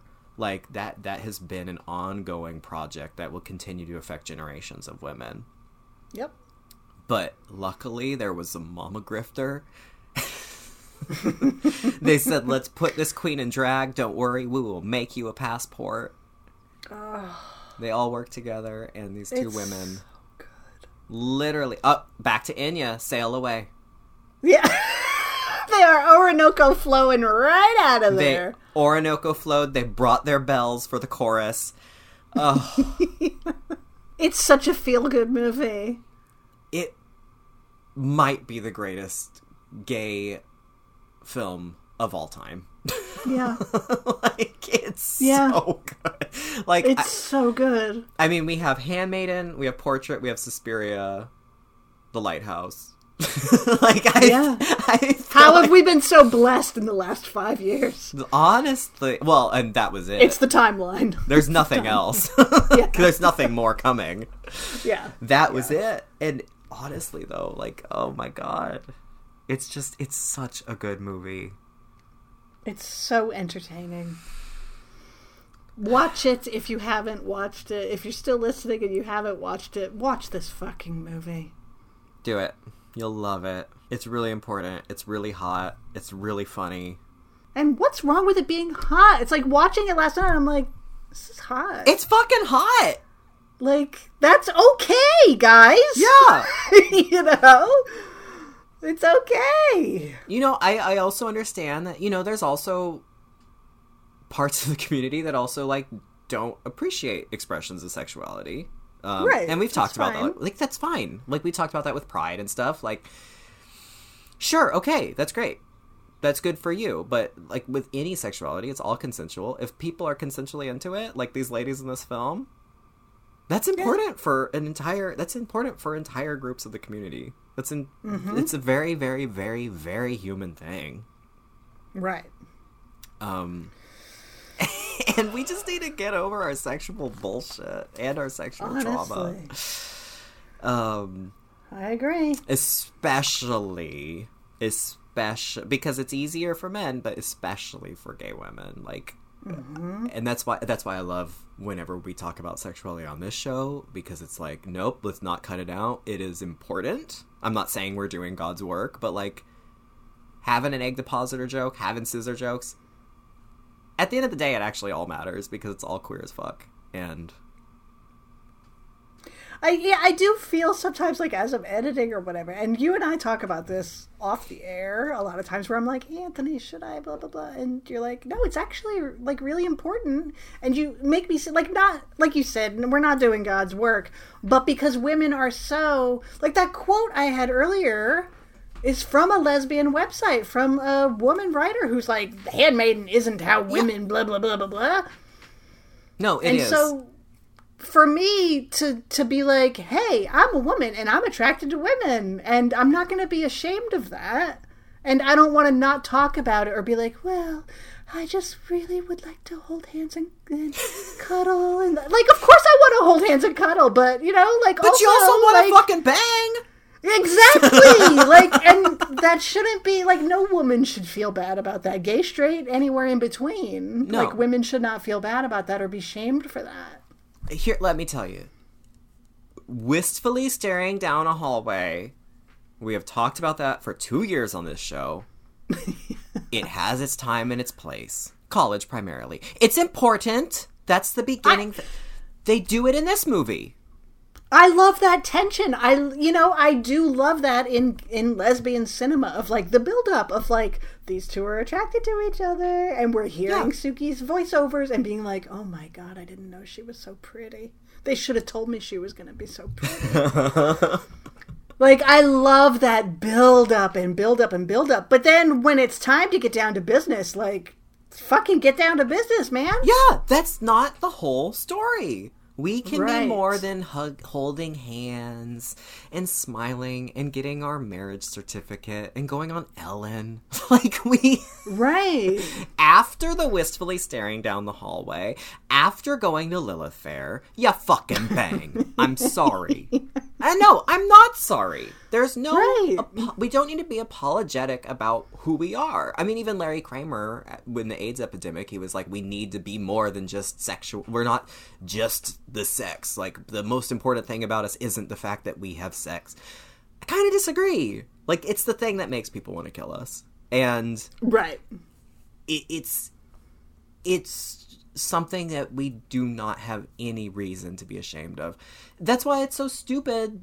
I mean, that's why I, this is something I always think about with uh, with the state of the world, with the country, with everything. It's like we have invented all of these problems. I mean, maybe we personally haven't. Like, I mean, the white the project of white supremacy has existed for a long time, and, and male domination. But like, we could literally all live on Fuck Island. We choose not to. Right. Well, isn't that a big thing? You know, the the homophobes who think they're not homophobic are like, I don't have a problem with gay people as long as they like don't hit on me. As long as I don't have to see it or they don't rub it in my face. Yeah, it's like so. You know, you hear that enough times, and it's like you get neutered by it. Like we're allowed to exist as long as we're not sexual beings. Yeah. and that's fine. Like I don't want to be on this show and like, and it's something about like Final Girl. You know, like trying to make it personal without being really personal. Like I don't want to be like, oh, this girl came over last night and we did this, this, this, and this. Do you know what I mean? Like Yeah. there's a way to like to like talk about these things without getting specific to one's own story Yeah. or situation or whatever. But I just you know, sometimes when I feel like am I sharing too much? Am I saying too much? It's like, well, sure. you know, I'm not gonna be like, oh, Jennifer came over last night and she brought her egg depositor and blah, blah, blah. But like, also, I guess uh, when I start to be like Anthony, do I talk too much about like women I find attractive? You know, because I feel like I do that a lot. Of like, oh, this when I was a kid, this woman was she was a real root for me. I remember this came up with uh, when we did our One Dark Night episode. Yeah, And we, Yeah. it's, for me, honestly, that's maybe my favorite episode of the show. There is a great conversation about Stacy's youthful attraction to Meg Tilly. And you were kind of hung up on putting that out there. yeah, But it's like, cause it's universal, dude. right. But women don't, especially lesbians, like don't really talk about that sort of thing. It might be like, oh yeah, I had a crush on my best friend when I was in uh, junior high school, but that's it. But we don't get to talk.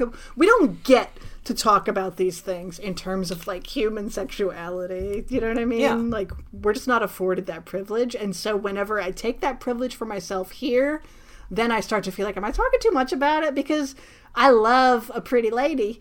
And we watch movies with a lot of pretty ladies. And so, honestly, every week I could be like, oh my God, she's so beautiful. like, you know, honestly, like every week, every single week on this show.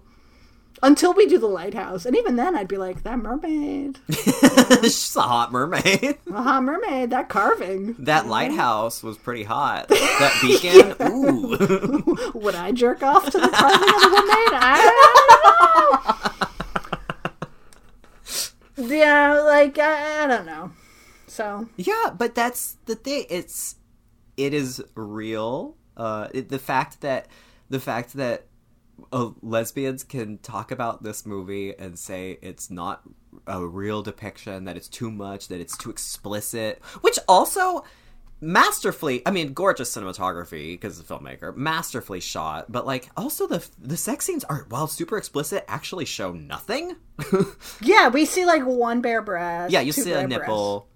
Yeah. you see the profile of their bodies nude Right. Yeah. but like really we don't actually see anything We don't see any down belows. there's a lot left to your imagination. It's a very kind of audition in its own way with that sex scene. Yeah. um but like that that uh that people can look at that and then have that complaint or even portrait where it's so tame and still have that read of like oh but lesbians don't do that or we don't spit in each other's mouths like in disobedience. It's no. Just embrace th- these are valid depictions of sexuality and we need to stop self-censoring. And i get too i, I also get where you're coming from when you talk about um, hesitation with talking about this stuff on the show where it's like who do we know? Who is allowed to talk about women like that? Dudes. Bros.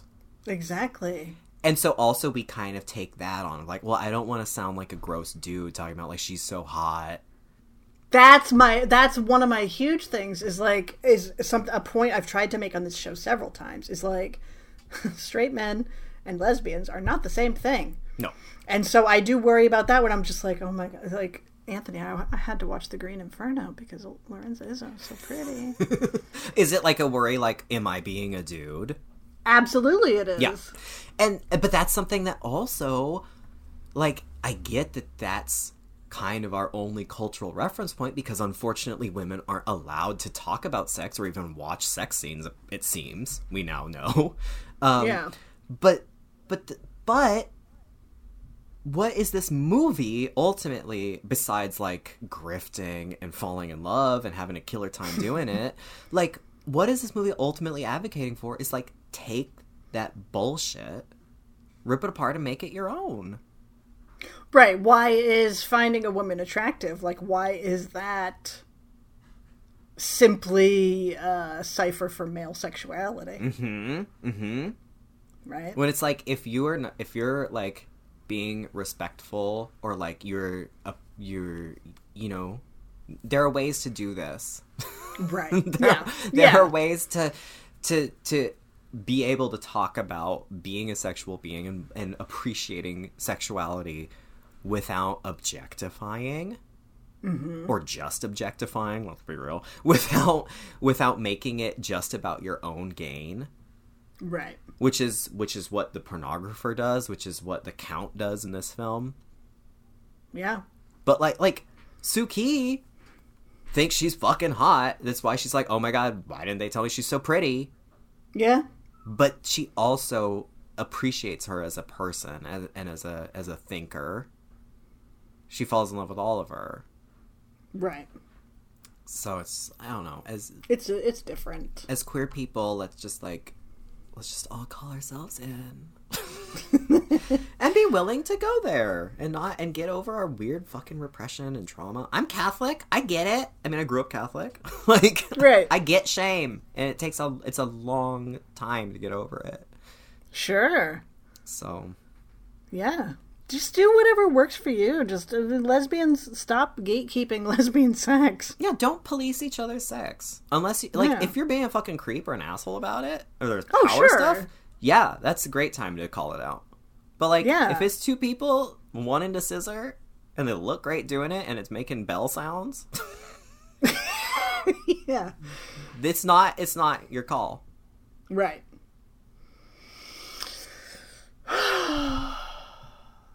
this movie's perfect. i love the handmaiden honestly i'm since so much of this show not not because of this but you know with so much of our show being about unofficially a women in horror podcast and just being two fucking fags queening out over awesome women and gay sex i couldn't Yeah. i could and subversive feminist stories i could not be happier that this is our two year movie Yeah, it is the nexus of everything we love. It really is.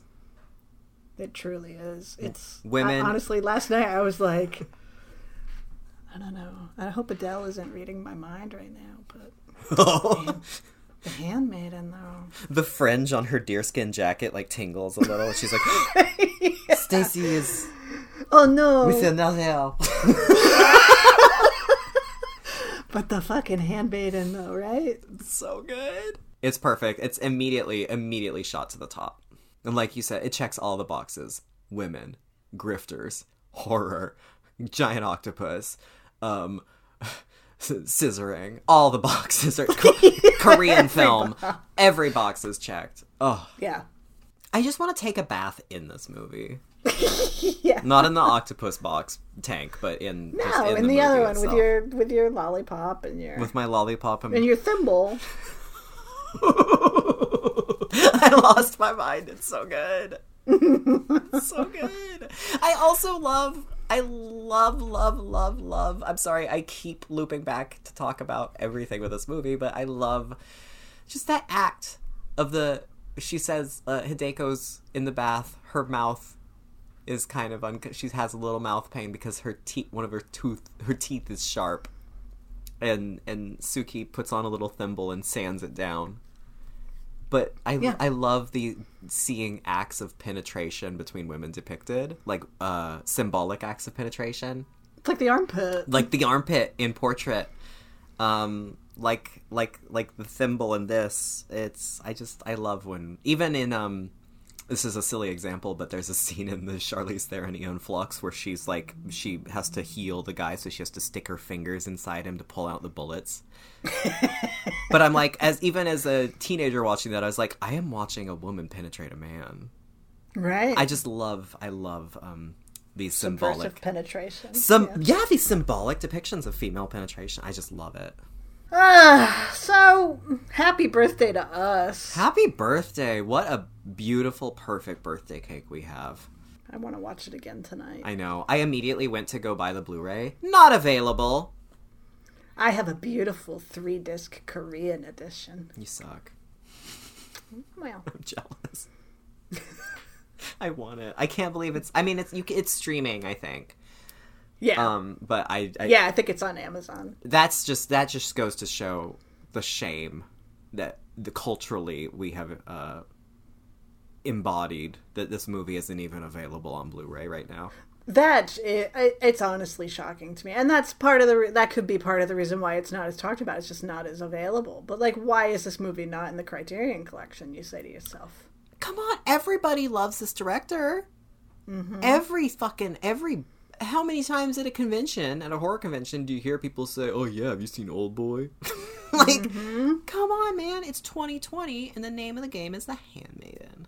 Exactly. Love this movie. Oh, with all that said, Stacie, are you ready to celebratorily take off that? Well, you could keep on the birthday hat. Actually, I think you can keep the birthday hat Yeah. and place your head on the chopping block. Uh yes, with uh some qualifications. Oh, really? What? Could you tell me a little bit more about those? Well, as I think we established at the top of the show, I've like forgot this was our anniversary episode. We had a li- we had a plan for the chopping block for this, and I completely forgot it. and in the like 10 seconds before I hit the record button for this episode, I very proudly to Anthony said, I have three new categories because th- this morning I spent an hour thinking of three new categories and all the questions, and I You- was so proud. You have never sounded more ready, more proud of yourself. And then Anthony said, I thought we were doing Suspiria questions. Because this is our anniversary, and you know, we were going to talk about Suspiria every year for our anniversary. and so we decided to do a Suspiria flavored chopping block edition. And that completely was not, that was not in my brain anywhere. So after I said that, what I immediately hear is, "Oh fuck!" Oh no! it's actually really funny. Uh, So Anthony has Suspiria questions. I have three new categories. So it's gonna be, as always, an uneven and hilarious chopping block, and I can't wait. Well, it'll be uneven. Uh, hilarious. I don't know. Let's not uh, prom- make any promises we can't keep.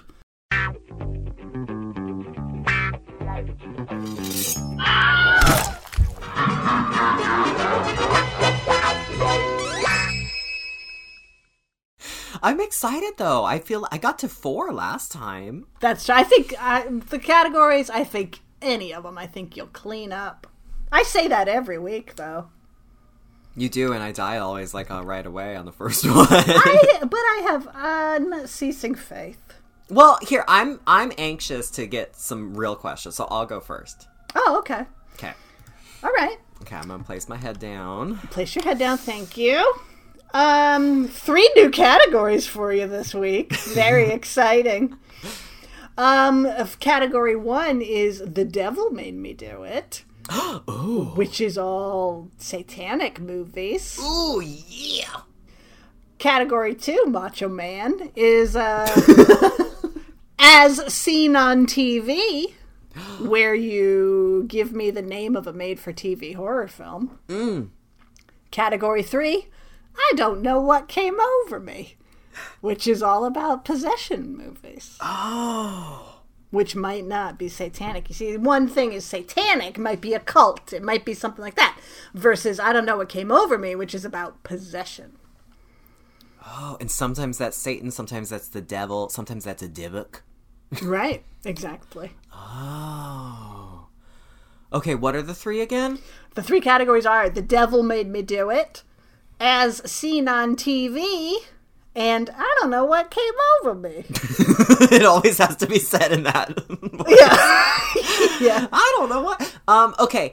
Um. I am feeling in a hail Satan kind of mood to mark the the the soon quick dawning of October, which in Halloween, which we all know is the devil's birthday, according to the Jehovah's Witness kids growing up.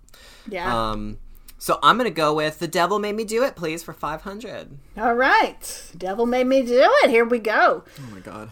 Question one Which of the following? You might want to write this down. I don't know. I'm not you.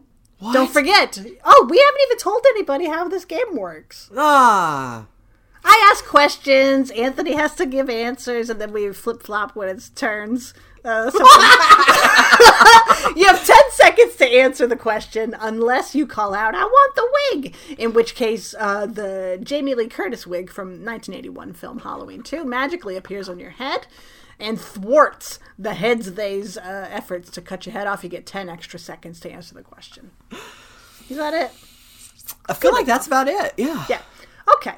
So, question one The devil made me do it. Which of the following is not a real movie title? Are you ready? Which is which is not real. Which is not a real movie. Okay. Satan's Triangle, Satan's School for Girls, Satan's Hollow, Satan's Cheerleaders.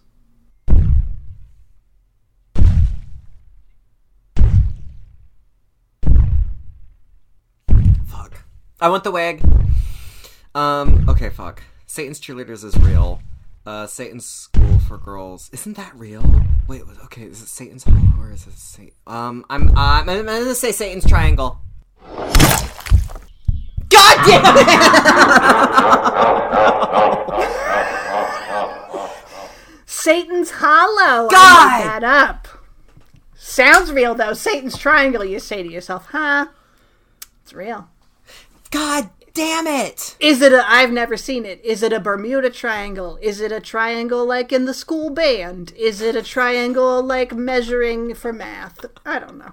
God damn it! I knew it was. I knew it was either Satan's hollow or Satan's triangle. You did. You got close. That's a tough one. But I should have. But then, but in my head, see, I was thinking, well, but I well, I almost went with Satan's Hollow because I was like, well, Satan's Triangle sounds like Devil's Triangle, which sounds like Bermuda Triangle, which probably is real. Yeah. But then I was like, but Satan's Hollow just sounds so good. Thank you. That's a Stacie Ponder creation. It's a Stacie Ponder creation. Thank you. It's like because it's like it's like Sleepy Hollow, but it's like Satan's Hollow, and I could easily see that being like in a in a book or in like a made for TV movie. I just googled it. It's an arcade game from 1982. That's Really? wild. Yeah. Satan's Hollow. That's a fucking metal name. It's also a place, an urban legend in Cincinnati. What is it? Uh oh, it looks like a drainage tunnel. What? yeah, you know how those things are. wow. Wow. I don't know. I feel like maybe you should get a second chance or something. Because I died so badly right away on the first Yeah, one. and that was really tough. Maybe that's too tough of a question for 10 seconds. I mean, I'll take more questions. It's up to you. It's our birthday. Why it's our birthday. Slice here. I'm gonna slice off some restorative birthday cake. Use that, uh, what's that frosting? Funfetti. No, the the frosting people make things out of. Fondant. Yeah, yeah, yeah. I got it. You got your Esther fondant ribbon. My yeah, my orphan fondant. yeah. My head is, it, but it's like it's like on nailed it when it's just ugly. It's just like Right. patchy all around my neck, holding my head on. I like this new look. Thank you. You're welcome. All right, well, so let's uh, keep going. And the devil made me do it. Okay, let's see if I have a chance with the other ones. See if you have a chance with the other ones. that All was right. a good question though, because that was very convincing. It was, but I, it might have been too tough for ten seconds. I don't know. That We'll said, see. hold on to it and maybe write Satan's Hollow as something because that's a really good title. thank you. Listeners don't take that idea. Okay. All right, here we go. so, okay. question uh, one do over. Oh, I'm so excited! I get a second chance. What special event prompts Mr. and Mrs. Ullman to hire a babysitter in the house of the devil? Um. Uh. It. Uh. It's the uh, eclipse. Eclipse. It's an eclipse. Yes, yes, you're right. Ding, ding, ding. Question whatever. Ernest Borgnine is the head of a satanic cult that faces off against William Shatner in what 1975 film? Oh. Is this the Esperanto movie? No. No. Oh. William Shat. Oh. Oh. Ida Lupino. What? I'm gonna keep going though. The Devil's Rain. The is Devil's the- Rain. I've never seen it. Oh, it's pretty entertaining. It's good. Melting. F- I said entertaining. Choice of words. yeah. I don't know if it's good. But you have Ernest Borgnine as like a goat faced Satanist. Faces melt off. oh. And the poster art is grammatically incorrect. So, Oh, I what love. more do you need? What does it say instead? Well, it says like, Heaven help us when the devils reign. But devils is apostrophe S. It's possessive. So it doesn't make any sense. That's oh, I love it. I love I love when people are like, we don't need a copy editor. Yeah. All right. Next question. I get to keep going. Yeah, why not? It's Oh! There's only two questions. left. our birthday. I love this. Which Witch Mountain actress slash Real Housewife finds herself squaring off against the satanic family pooch in the 1978 film Devil Dog: The Hound of Hell? Kim Richards, baby. Yeah, Hell ding ding. yeah! And last question. Leave It to Beavers, Barbara Billingsley heads up a satanic cult in this 1987 made for TV film. Oh, uh, um, is uh, uh, is it is it uh the Bay Cove? Yes, it is. See? Which is actually isn't the sign actually Bay Coven, but the N fell off. It's yeah. Sometimes it's called Bay Coven. Sometimes it's called Bay Cove. Also starring Pamela Sue Martin of television's A Dynasty. Oh yeah. If you enjoy night soaps, visit nightsoaps.com for more. Updated every Friday. Sure. So there you go. You got three out of the five. I got three out of five. I died twice. Yeah. Lots of chopping. Thank God for this fondant that we had right right in our reach. Yeah. Well, it's our birthday. Special circumstance. Thank you. I love birthday chopping block. Birthday chop chop. Oh, I love that. Thank you for. I'm happy I got all this little to have fun with the Satan questions. Yeah, I love a Satan film. me too. Oh. I, uh, I mean, you put Barbara Billingsley in a black hooded robe, Man, carrying a torch. Her and Susan Ruttan of television's L.A. Law. And Inga Swenson of television's Benson. They're all Satanists! Oh, facing Stacie. off against Pamela Sue Martin. It's the greatest. Sorry, Handmaiden. Bay Cove. why haven't we done this yet? I don't know. It's on YouTube. Oh, we should do it. Yeah. That sounds like a good Halloween watch. Yes, absolutely. Oh, we're gonna have to be doing a lot of those pretty soon. Mm-hmm. Okay, Stacie, are you ready? Yes. Okay, so in honor of, well, I was gonna say the best movie ever, but is it Handmaiden now? but in Might honor, in honor of one of our most beloved sister wives, Suspiria, I have a Suspiria Love Fest chopping block all set for you. And so from this, you're going to have to choose one of three Suspiria-rific categories. Okay, Stacie, your categories are Suspiria, Suspiriority Complex, Ooh, I like that. and Suspiria, I hardly know her. so once again, your categories are Suspiria, Suspiriority Complex, or Suspiria, I hardly know her. Before we begin, I would just like to say that there are times in my day to day life, occasionally, my brain, my thoughts will turn to Susie Bannion. And I say, I just love Oh. that Susie Bannion is a big dyke. Oh, yeah.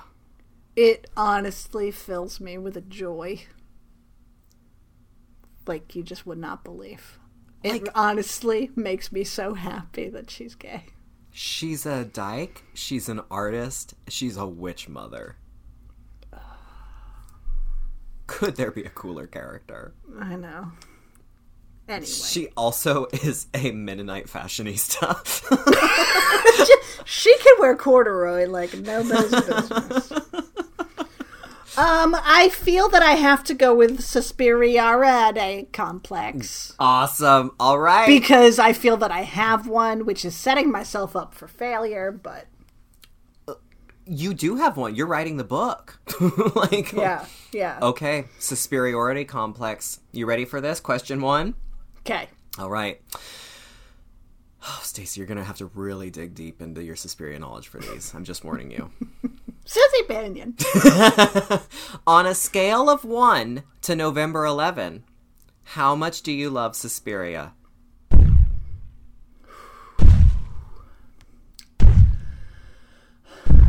I'm gonna say November 11.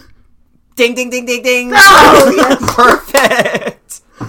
I really love Suspiria. Perfect. And November 11th, we know is a significant date. Yes. Um, not just the day Anke died and the day Volk was restaged, but also the day um, that zine's going to be available for y'all. Mm-hmm. Knock on wood. Uh, okay, question two. Now, Stacie, I know, I know that you might be the world's foremost expert on Suspiria, whatever. But I uncovered some information that you might not know. You might not know this, but Tilda Swinton plays three roles in Suspiria. what? Which one of those three roles do you most want to see hook up with Susie? Oh. It's kind of a trick question. It is because, I mean, Madame Blanc. It's a love story, but also the perv in me is like, I really want to see go at it.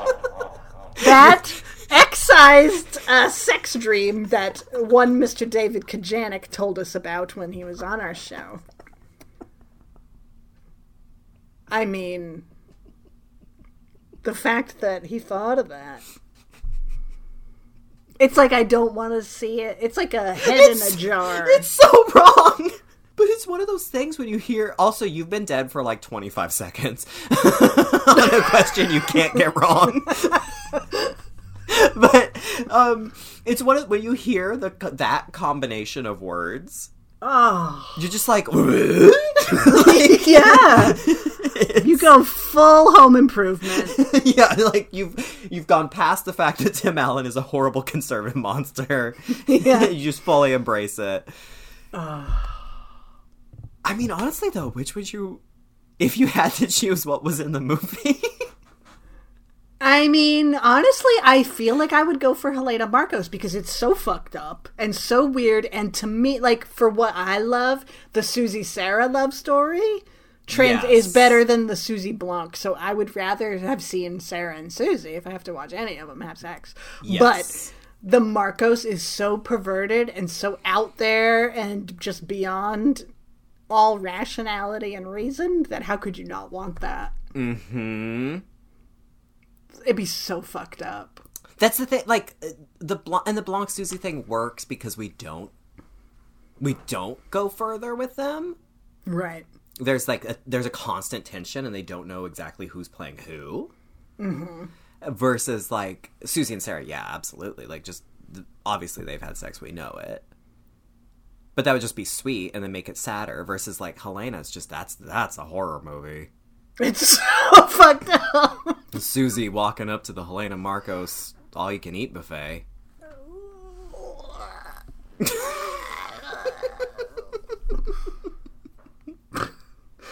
I love it. i love it um question three stacie are you ready for this Sure they, am. they just get harder as they go on oh boy. Okay question three That's what she said. they just make more bell sounds as they go on. Question three. This is where it gets, starts to get really tough um, and a little contentious. What is the better Suspiria? Suspiria 2018 or Suspiria 2018?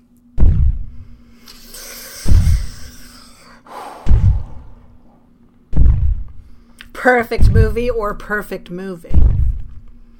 Ah, 2018. Ding ding ding ding ding! Thank you, Congratulations! you are correct. I don't know why people act like there's any other option. It's just I know. like, who are you guys? What? Did you see her explode all their heads? Question four. Okay, you really. Ha- I hope you have your thinking cap on for this one. Yeah. Which of Vendegast's songs is your favorite?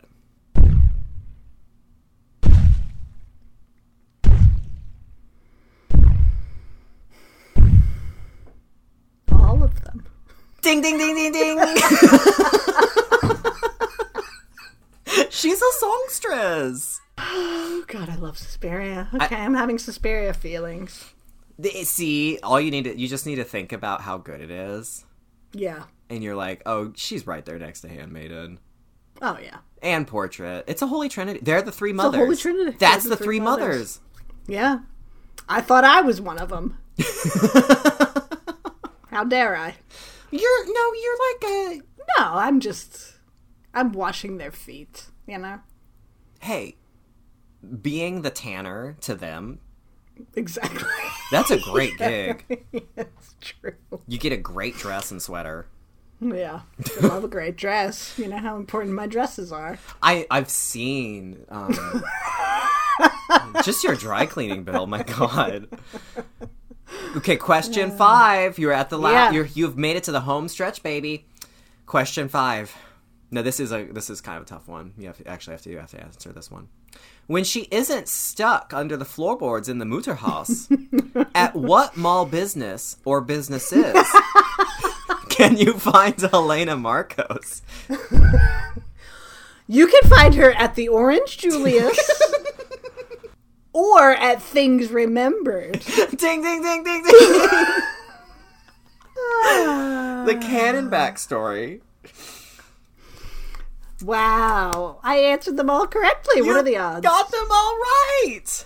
Happy birthday indeed. She is also at Helena Markos Sunglass Hut. Oh yeah. There are sev, but she works basically any mall job. Any mall job. She's at Claire's. She's piercing the ears. Piercing ears. She can pierce a lot of ears. She has a lot of hands. She can hold a lot of piercing guns. yeah, she has- She's holding her hair off to the side with one hand. She's holding the earrings in the other hand. She's holding the gun in the one hand. She's at Spencer's Guess. ringing up penis pasta. and old fart birthday cards. And Bob Marley posters. Yeah, she's wearing a Rasta hat. Yeah, and glow in the dark pot leaf velvet posters.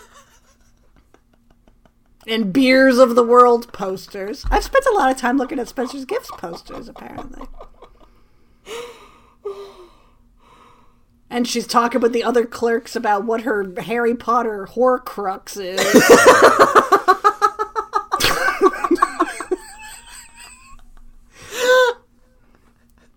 Everyone's just staring at her like, why is she dripping so much? And that's yeah, she why- has to swap out her sunglasses for like the pot leaf sunglasses while she's there. Yeah, the sexy boob sunglasses. Yeah. she puts her little baby hand on that like wizard electricity ball. She's blacklight reactive. Yeah. Oh my god. I love a Mall Markos. I do love Mel Markos. I love Suspiria. Happy birthday to us. Happy birthday to us and to all of our listeners who have spent who have been with us for this two year ride. Um, Yeah. literally through hell and high water and a pandemic. Yeah. It's cool. That means a lot. Yeah. Yeah. You want to wish us a happy birthday, you can do it on the Twitters, Gaylords of D. Mm-hmm. Facebook, Gaylords of Darkness. Mm-hmm. Instagram, Gaylords of Darkness. Uh, I mean, that's where we are. That's where we'll be. Here's to another year, maybe. We'll see. Well, well, m- maybe we'll record it from our your your mime box. My box mime, my, my mime box. and my rowboat might have Wi-Fi. yeah, we'll see. we'll see. We'll see where the new year takes us. Otherwise, uh, next month is October or Shocktober. Be Hell sure to yeah. tune into FinalGirl.rocks. Thank you to everybody who sent in a list of their top 20 favorite horror movies. Yeah, then now you have to compile it. Oh boy, do I have some lists to go through. Um, so we'll see how that all shakes out over the month of October. Hell yeah. Every single day I'll be posting. and everybody, keep your eyes peeled um, for that throughout all all of Shocktober on Final Girl. Keep your eyes peeled on the for GaylordsOfDarkness.com for a nice refresh. Um, and and also vote and get your flu shot. Yeah, yeah. Good things And, uh, do. I don't know. I guess that's it. Scissor.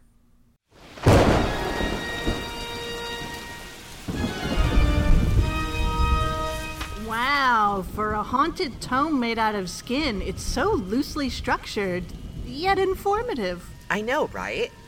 Is it over? It's glowing and spinning on its own, so I'm gonna guess yes. Ah! Oh, oh my god! Oh, oh my god! Tune in next time for more Gaylords